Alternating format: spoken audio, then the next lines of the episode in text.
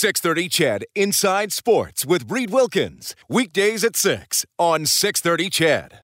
Drive into summer in a new Acura with lease rates from 0.9% or customer cash rebates up to $6,000 on select Acura models. Visit an Edmonton Acura retailer for details.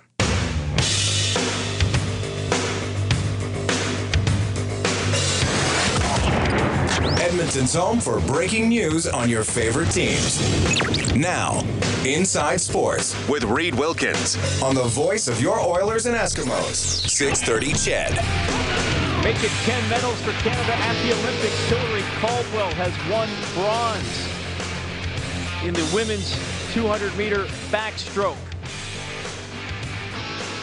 Bronze for Victoria's Hilary Caldwell in the 200 meter backstroke, Canada's 10th medal, two gold, two silver, six bronze now, all of them won by women. That is the breaking story as we move along tonight. Third medal of the day for Canada, Rosie MacLennan got gold in trampoline, and it was a silver medal for the rowing duo of Lindsay Jennerich and Patricia Obee. So there you go. There's the latest on the Olympic Games. My name is Reid Wilkins. This is Inside Sports on 630 CHED.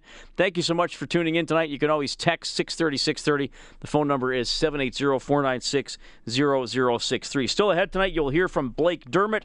He's our Eskimos analyst here on 630 CHED.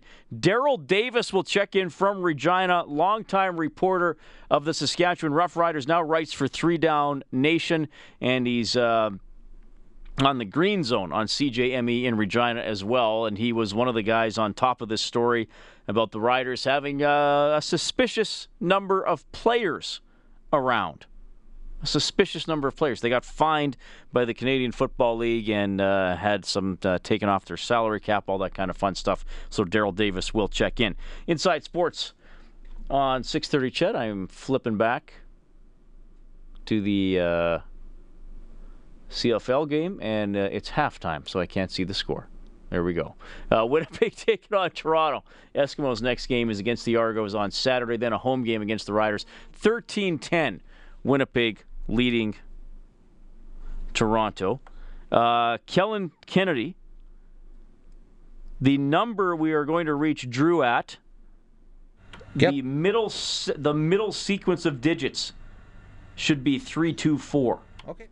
Okay, okay, thanks. So that's how we will get our next guest. We had a bit of a cross up with the phone number. So we'll get Drew Spivak on the phone right away from Denver Sports 760, obviously in Denver. A little bit on Patrick Roy. Yeah, August 11th, yesterday. Yeah, I'm not going to coach the team. Going to step away from that. Michael Phelps ready to go in the pool as well in the uh, 100 meter butterfly. He'll be in lane two for that one as he uh, chases like his 400th medal or something like that. Uh, Inside Sports on 6:30. CHED Canadian women's basketball team losing in Rio today 81 51 to the United States. The Americans are 4 and 0. They have won 45 straight games at the Olympics.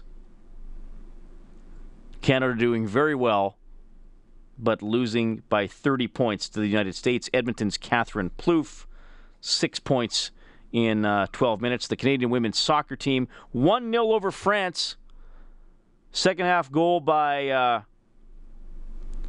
Sophie Schmidt, Stony Plains, Stephanie Labbe with the clean sheet.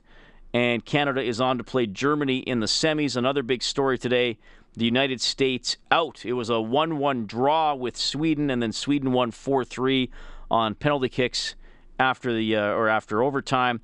Goalkeeper Hope Solo saying we played a bunch of cowards, the best team did not win today. I don't know if that was being talked about on uh, Drew's show, but uh, we'll ask him. Drew Spivak from Denver Sports 760 joining us now. Drew, you're on with Reid Wilkins, buddy. How are you doing? Hey, doing great. Thanks for having me. How are you doing tonight? I, am I'm, I'm doing well. So what, what what was what's what's going on with Hope Solo saying this? Was this getting a lot of play south of the border today?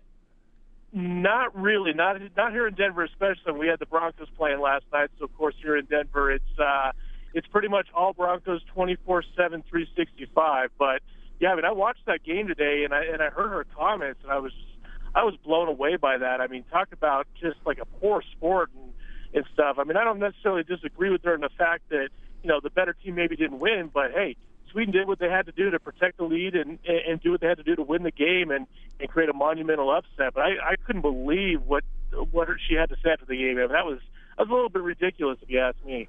Yeah, well, it's, it's one of those things. Hey, we all we all see have seen it happen, Drew.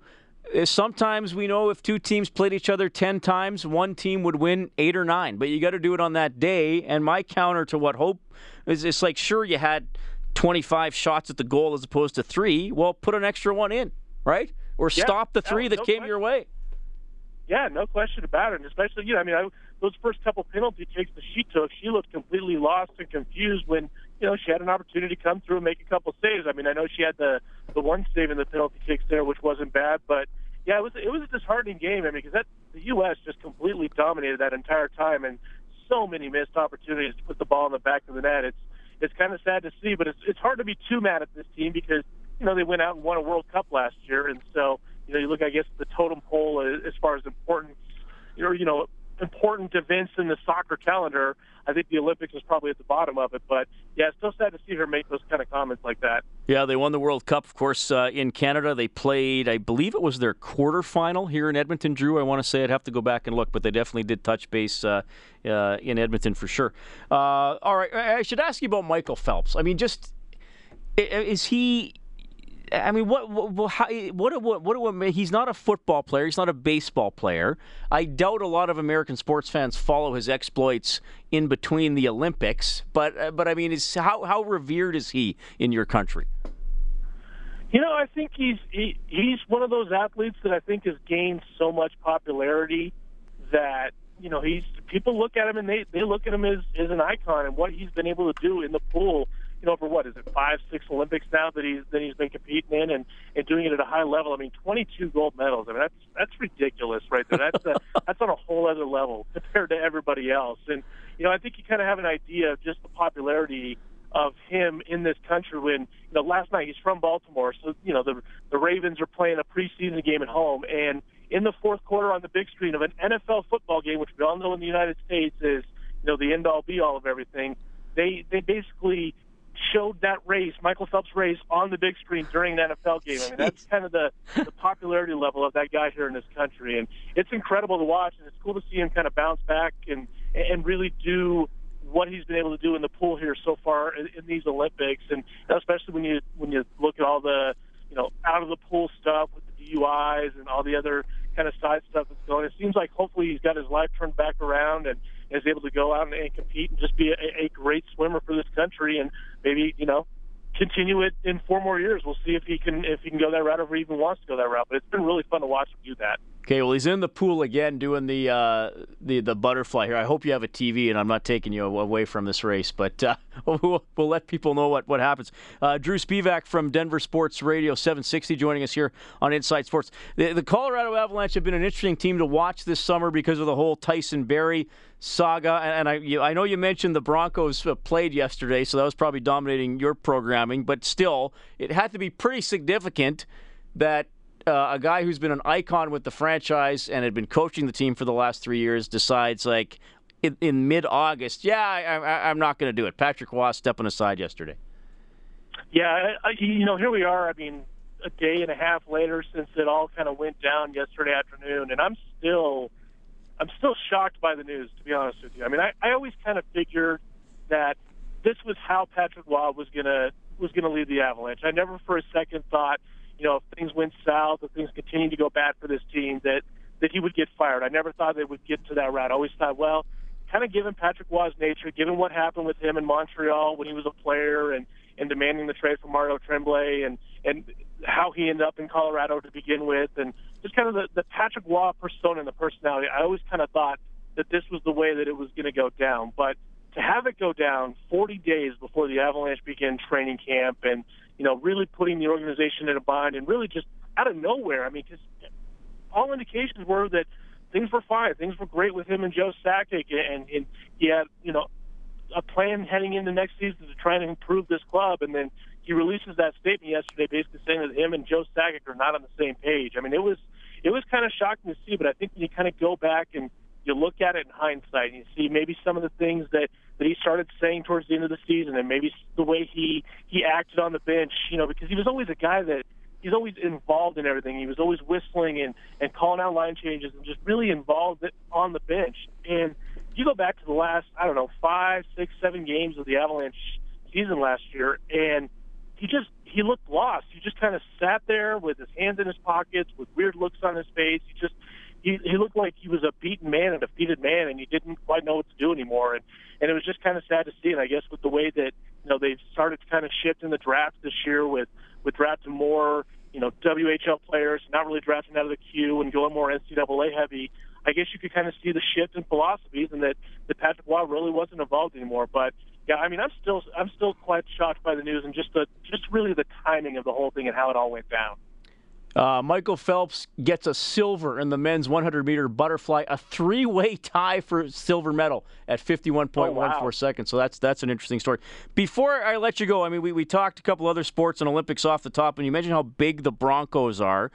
Tell me what the hierarchy is for uh, sports interest in, in Denver and the state of Colorado? I mean, is it NFL, NCAA, and then maybe the Avalanche or, or the, or the Rockies bigger? How would you say it? You know, in Denver, it's it's the Broncos number one, the Broncos number two, the Broncos number three, and then after that is pretty much whoever else is good and competitive that season. You know, when the Avalanche made their run a couple years ago, they started getting a little bit more interest throughout the city. You know, when the Rockies, when you know they've only been good really about three out of their 24 years of existence, right. so they really haven't gotten a lot of uh, a lot of love in the city. But when they have been good and competitive, they are talked about, but it's always about the Broncos here. It's you know they they're the team that you can count on every year to be consistently good. I mean, I think they've had two, maybe three bad seasons. What in the last 15, 16 years? I mean, they're just they're always good, and, and you know they're the first team here. All the all the natives here, they they grew up with the Broncos, being here from the '60s. They all kind of rely on that team. You know, the Nuggets they've always pretty much been bad. I know they've been here almost as long as the Broncos have, and they've always pretty much been bad. But it, it's always about the Broncos here all the time. And if another team steps up and, and is competitive that season, then then they get a little bit more, you know, interest involved in it. But it, no question, it's always the Broncos one, two, and three. I mean, it's a it's a 24/7, 365 Broncos town all the way. Drew, I completely forgot about the Nuggets, but you could probably understand why Canadian and Northern Alberta, the, the Nuggets weren't the first thing that came to my mind. so yeah, understandable. Trust me, most people here kind of forget about the Nuggets, especially now that Carmelo Anthony's gone and and they're not really all that competitive anymore. A lot of people don't really consider them in the uh, in the realm of Denver sports anymore either. Drew, thanks for making time for us, especially on a Friday night. Really appreciate your insight into why and the Avalanche, and uh, all the best, buddy. Maybe we can talk some Broncos during the season. Hey, anytime. I'm happy to do it. Just give me a call whenever, and uh, thanks for having me on tonight. Excellent stuff. That is Drew Spivak checking in with Denver Sports 760. So uh, yeah, he was a little uh, little surprised yesterday. Patrick was stepping aside, but uh, as as he said, apparently a coach that had uh, lost a little bit of interest and uh, didn't see himself going in the same direction as where Joe Sakic wanted to go. It is uh, Inside Sports on 6:30. CHED. It is 7:18. Canada did get a medal about what 13 minutes ago or so Hilary Caldwell in the 200 meter backstroke getting a bronze. Canada's medal total is up to uh, 10. We have some Eskimos discussion ahead. Hey, they pulled it out last night. Wasn't pretty, but they got it done. They're 3 and 4 on the season. Blake Dermott is going to check in. We'll have some open line time as well. 780 496 0063. Hi, this is Ryan Nugent Hopkins from your Edmonton Oilers. You're listening to Inside Sports with Reid Wilkins on Oilers Radio 630 CHED. All right, Inside Sports on 630 CHED. Good to have you along for the ride tonight. Hope you have a great weekend planned. Kellen Kennedy on the other side of the window this evening. Kellen, old boy, how's life? Good. Where were you the other night? You were watching some auto racing, or you were hoping to? What happened? Yeah, I was hoping to do some auto racing on Wednesday, the hot August night uh, uh, drag race at the Castrol Raceway south end of town. Uh, rained out Wednesday, but they did go last night, Thursday, and had a great crowd. Was looking at some of the photos online and that stuff, and Awesome stuff. This is all uh, drag racing? Oh, yeah. Yeah, you're big into that, aren't you? Big time, yep. Yeah. Big time. Cool. Good stuff. Mm-hmm. Uh, well, it was uh, Wednesday I saw you. Yeah. Yeah, I golfed Wednesday morning out at the quarry. I saw that. Yeah, You're great uh, stuff. Messing around with your golf bag. When I pulled pulled in here, I pulled in from the, the, the, interest of full disclosure. I pulled in from the track, and work is on my way home from the track. So I pulled in just to chat with Matt Panasiak a little bit and good guy. see what's going on. You're both too. good guys. I'm coming off of vacation too, so I'm just trying to get caught up with what's been going on here. That's all. Yeah, well, so, you haven't missed a lot. Brian Hall's still here. Yep. So I've seen. uh, I got a text here to 630 from Will Capaldia who says, Reid, please explain to me why the Bowman touchdown was called back. I'm glad you brought that up because here's the thing. As we now know, coaches can challenge a lot more in the Canadian Football League. And one of the things they can challenge for is uh, illegal interference. And that's what happened uh, on that play. Miller was called for it so uh, Reilly uh, rolled out. It, it, was supposed to be Bowman came across the formation left to right, and it was supposed to be a quick pass to him. Now, I, I they, they didn't show uh, a, replay in the stadium that really showed it. I think we got Section O calling in here, buddy. Uh, we'll get him on. So I think Miller started blocking, and then the pass wasn't thrown, and so then that became illegal blocking downfield. It wasn't called by the officials. Montreal challenged it, so good for them. Um, it probably was the right call. It's it's probably a ticky tack call, uh, but it is one of the areas where a team can now make a challenge, and it cost the Eskimos a touchdown. And in any other year in the Canadian Football League, it would not have been called.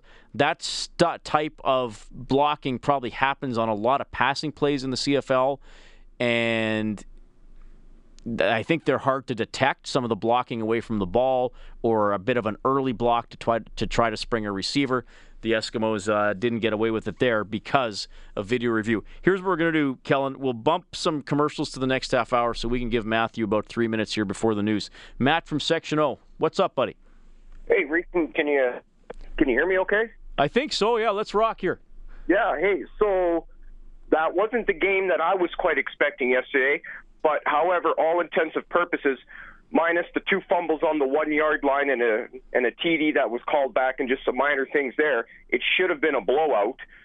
But uh, whatever, it is what it is. The defense again came to play. The offense, though, still has not been firing on all cylinders yet. And I kind of half asked Dave again yesterday the same question I asked you: is, is do you really think Mike Reilly is still disguising that injury? And then I seen a tweet today from Nick Lewis that said he displaced some ribs. And then at the end of that tweet, kind of cryptically, he said, I want to be like Mike. Followed it up with another tweet that says, I was talking about at Reichster13, which is Mike Reilly's Twitter oh, handle. I didn't see that. Okay. Yeah. So I'm sitting back on my couch today and I'm looking at it. I'm going, you know what? That's that's got to add some more uh, fuel to my conspiracy theory that I've got that Mike Riley is playing hurt.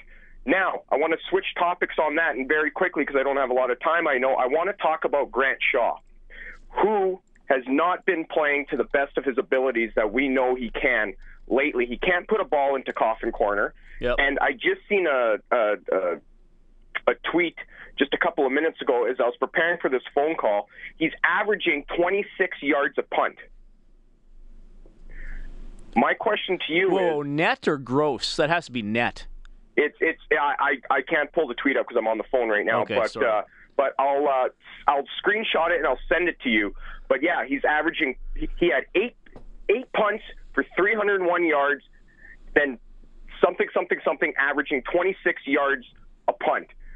My question to you is though, although Whyte can't punt as good as Shaw, do we keep two kickers on the roster though? Uh, Shaw, Shaw here's, can do field okay. goals, but he hasn't done it in a while. No, Whyte's a better place kicker, and Shaw usually. Here's here's the thing. Here's the thing that irritates me about the punt game. Don't punt cross field.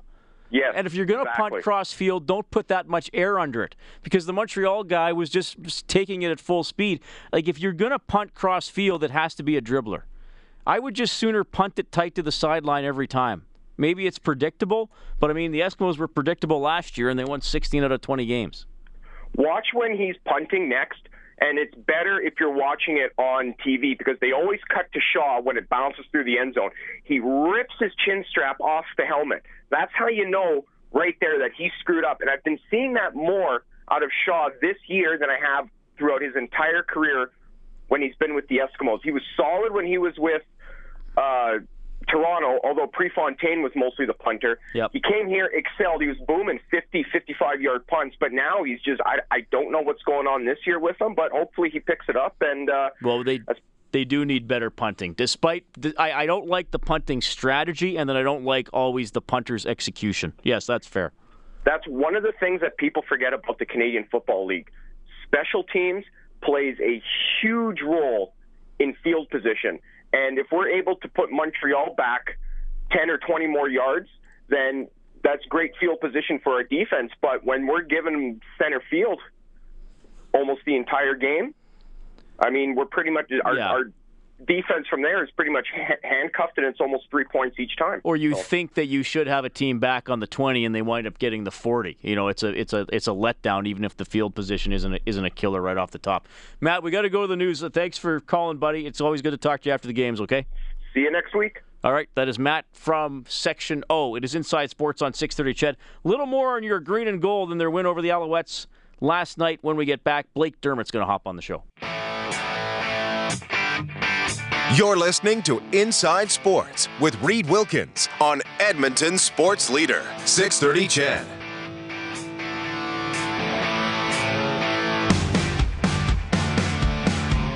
Blue Jays in action tonight, trailing 5 2 to the Houston Astros. That's one's in, in, uh, now into the top of the ninth. Francisco Liriano pitching for the Jays tonight.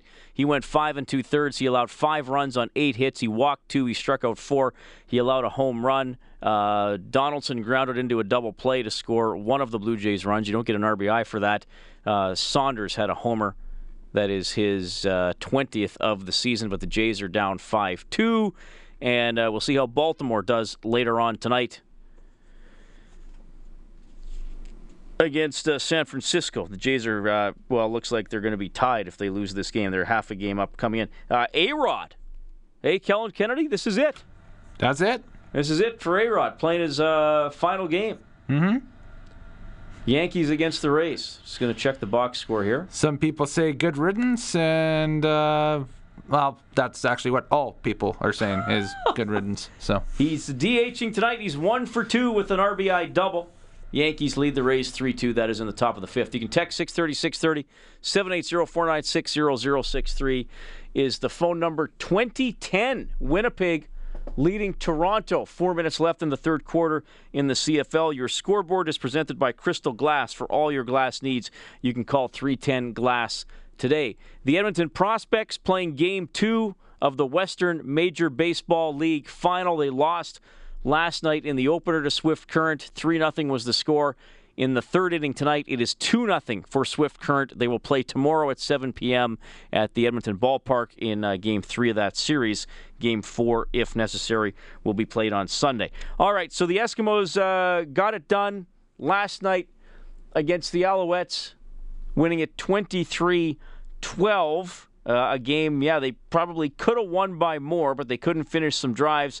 To chime in on that, it is former Edmonton Eskimo, our in-game analyst here on 6:30 CHED, Blake Dermott. Blake, welcome back to the show. How are you doing? I'm doing good, Reid. Uh, little rushed today, but doing pretty good. Good, good. Well, th- uh, thanks for making time for us. And uh, man, the Eskimos.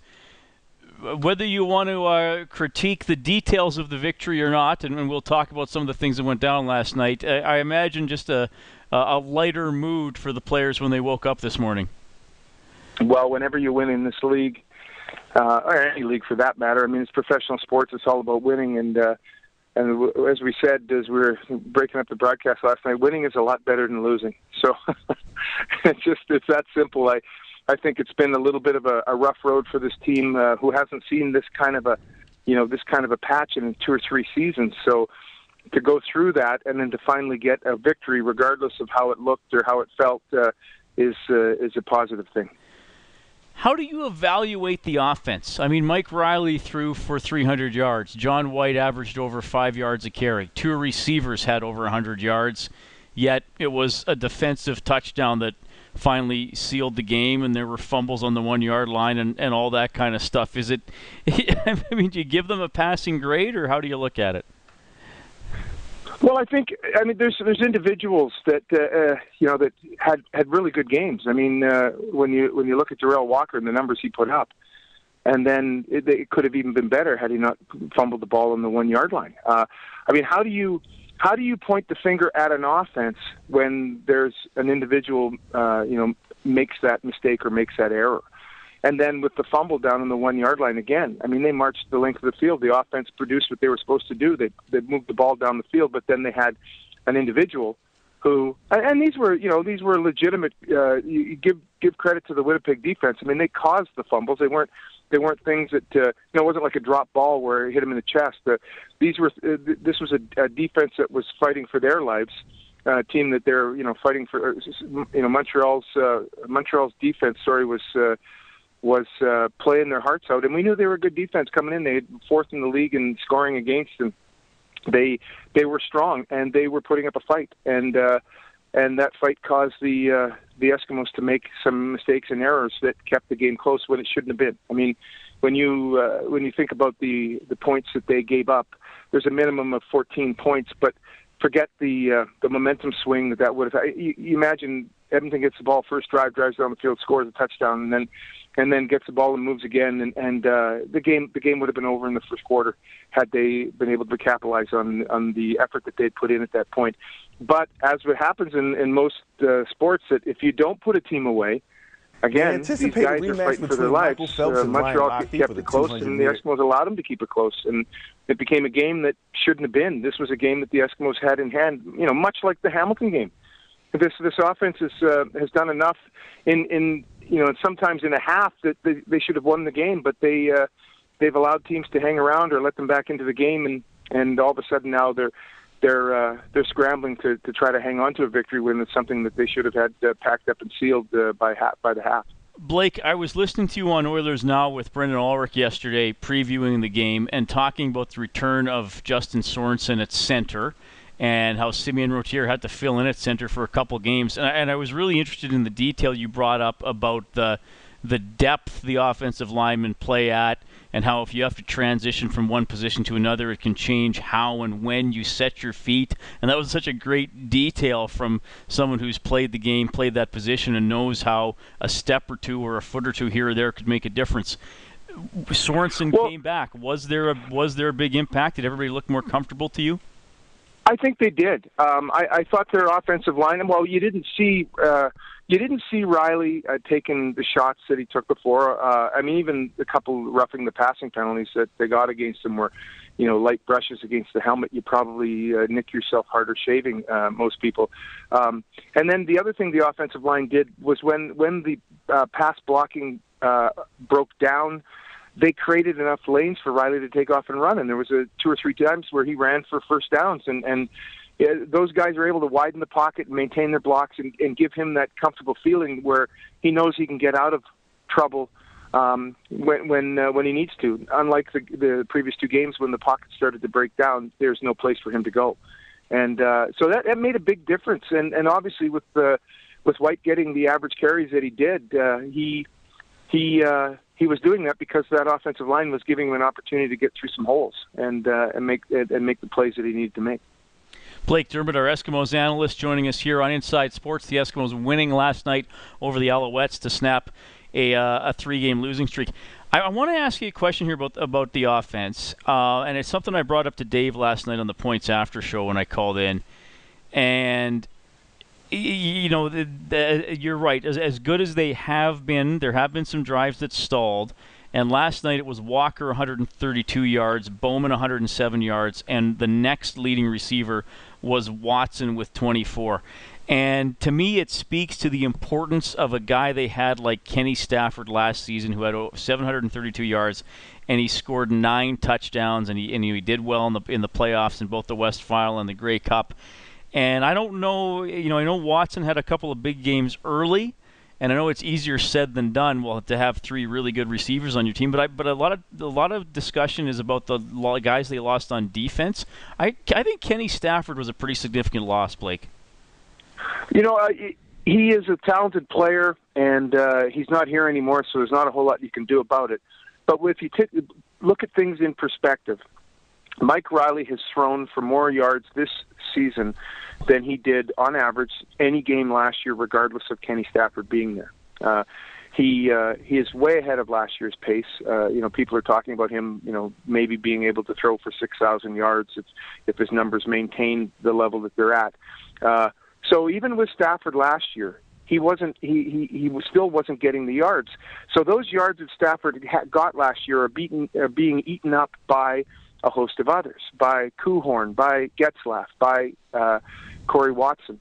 Yeah, they're maybe they're not getting the hundred yard games or the seventy or eighty yards per game, but but when you know, like I, I made a comment last night, I thought Getzlaf made two or three clutch catches and and uh, and was able to get first downs and made guys miss uh, a couple times. He made guys miss, and so you spread that around to other people. That becomes a much more potent offense than to have, you know, the two big targets and then maybe a third big target. If you've got uh, I'm, I'm, you know, I mean, you can look at Ottawa and say the same thing with all the guys that hit a thousand yards last year. If you got four guys that are that good, then you, that's pretty potent. But when you can spread it around amongst five receivers and include Whyte in there, who uh, before uh, the game last week, I think was the third leading receiver at over 200 yards. So they've got some talent. They've got uh, uh, they've got a lot of weapons, and with the exception of the two uh, two guys, Walker and Bowman, getting the big numbers, everybody else is contributing. And uh, and one one game it could be it could be somebody else that uh, has a, a hundred yard game depending on who they're playing against. But I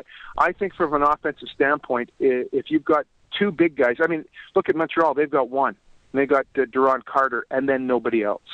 And uh, so the Eskimos are, are sort of sitting in a luxurious position, having two guys that are. They, I think going into that game, they were three and uh, two and three in the league in, in yards and, and receptions. So that's pretty talented when you when you've got two of them and then a bunch of other really good players. Yeah. All right. So uh, I, we should touch on the defense, I guess. We're making so much of the offense. Uh, we were making uh, a lot of the defense when they were allowing 37, 39, 31 points earlier in the season. Um, they've they've kept the uh, the points against down certainly the last couple of games, and they've scored touchdowns two games in a row. How much is that? Uh, uh, how much of that is on the opponent, and how much of that is how the defense was able to perform? Well, I suppose if you talk to um, if you if you talk to Benevides, he's probably saying it's on how the defense is uh, being able right. to perform. You know, I, I I guess it's a perspective thing, right? They uh, the the defense they they got to play it against an opponent, and uh, it, it, that opponent changes every week, and uh, they they do they they game plan for those guys. And in the last two weeks, I think that they've done really well against the opponents that they face. And let's you know, one of them is the number one team in the East, and uh, uh, and then the other one is the the last place team in the East. And they I thought they sort of managed the game plan pretty well, uh, except that it sort of fell apart in the last little bit of. Uh, the game last week uh, in, in the last drive. I, I thought the game was in, in hand after the interception, and then and then they allowed to come down the field and score. So uh, they still have a little bit of ways to go, but to keep the team uh, with that kind of firepower to the the level that they did at 23 points, I thought that was a pretty good outing, and you know really um, one of the best, if not the best outings uh, uh, up to this last last night's game. So.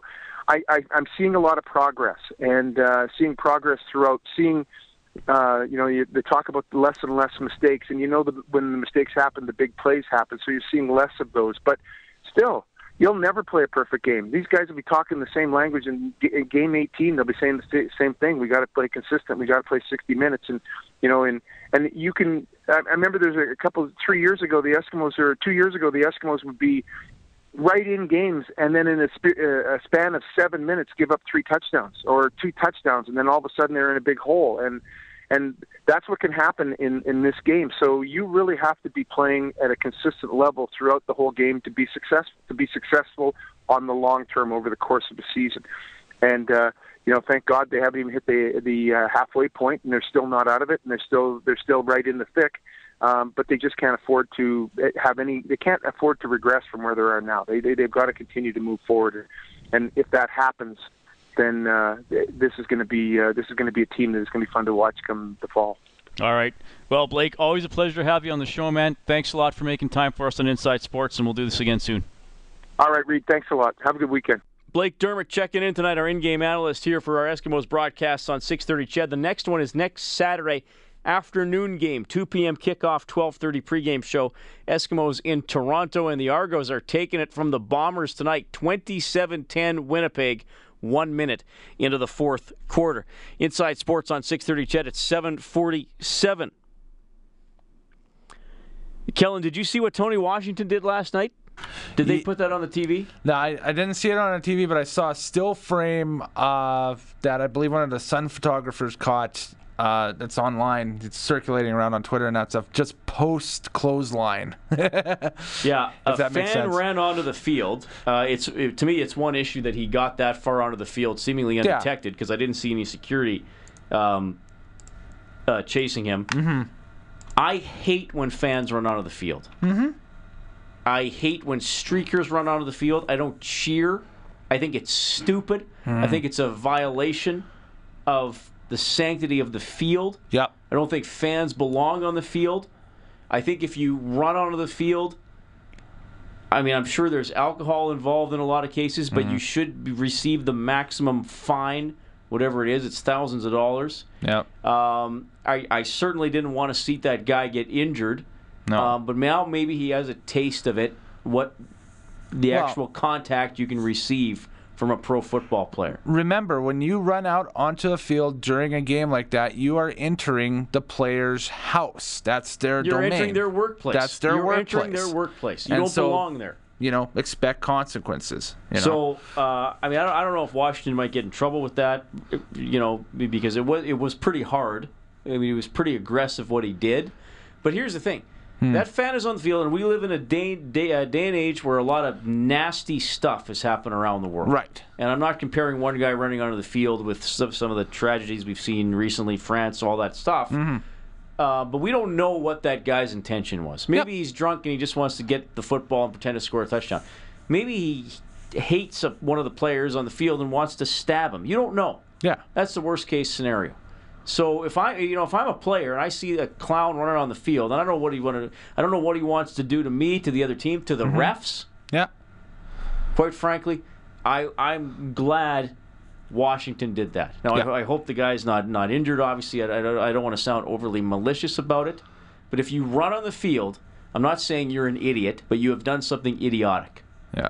and there are consequences for that. And and that fan experienced those last night. The was photo, too bad. the photo that's going around is amazing. Like it's just post impact, and you can see Washington's hand just right coming back in a in kind of the claw motion and that stuff. The guy's feet are just leaving the ground underneath him and that stuff, and just the hat's kind of knocked.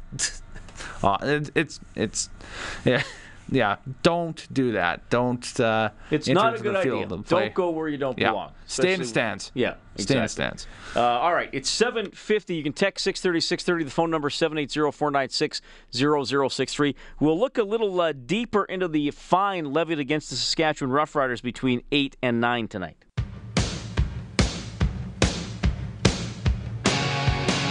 You're listening to 630 CHED Inside Sports with Reid Wilkins.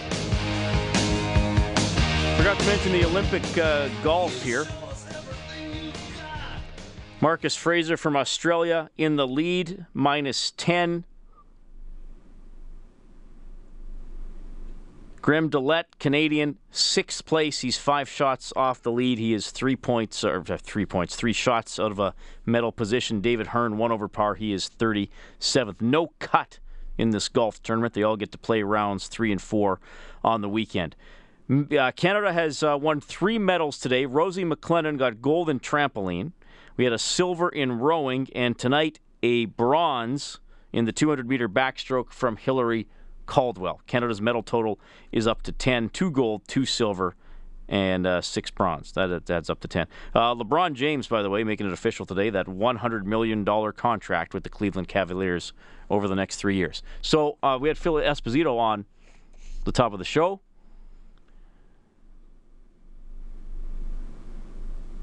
And uh, he said that he used to have to work in the offseason. LeBron Yes. James does not need to work in the offseason.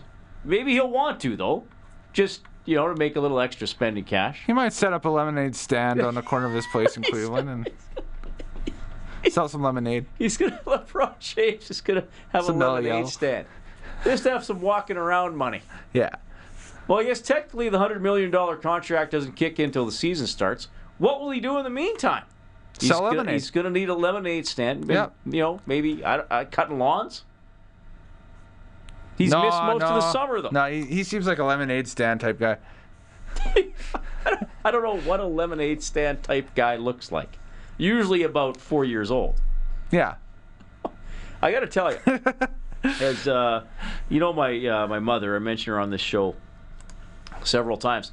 So uh, we walk to Commonwealth Stadium, Mm-hmm. and these kids have a lemonade stand, and mom always gives them a loonie, but doesn't buy any lemonade because she doesn't want any. Oh, let's you just give them something.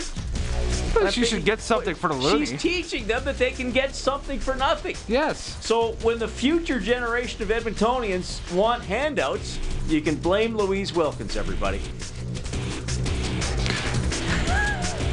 Uh, you I hope she's not listening. Yeah, I don't wanna know, get in she's trouble. probably listening. You know what, though? My mom's going to like this next segment because Okay. it's about the Saskatchewan Roughriders getting in trouble. Ah, My mom yes. hates the Saskatchewan Roughriders more than anything else on the planet. Darrell Davis from Three Down Nation when we get back.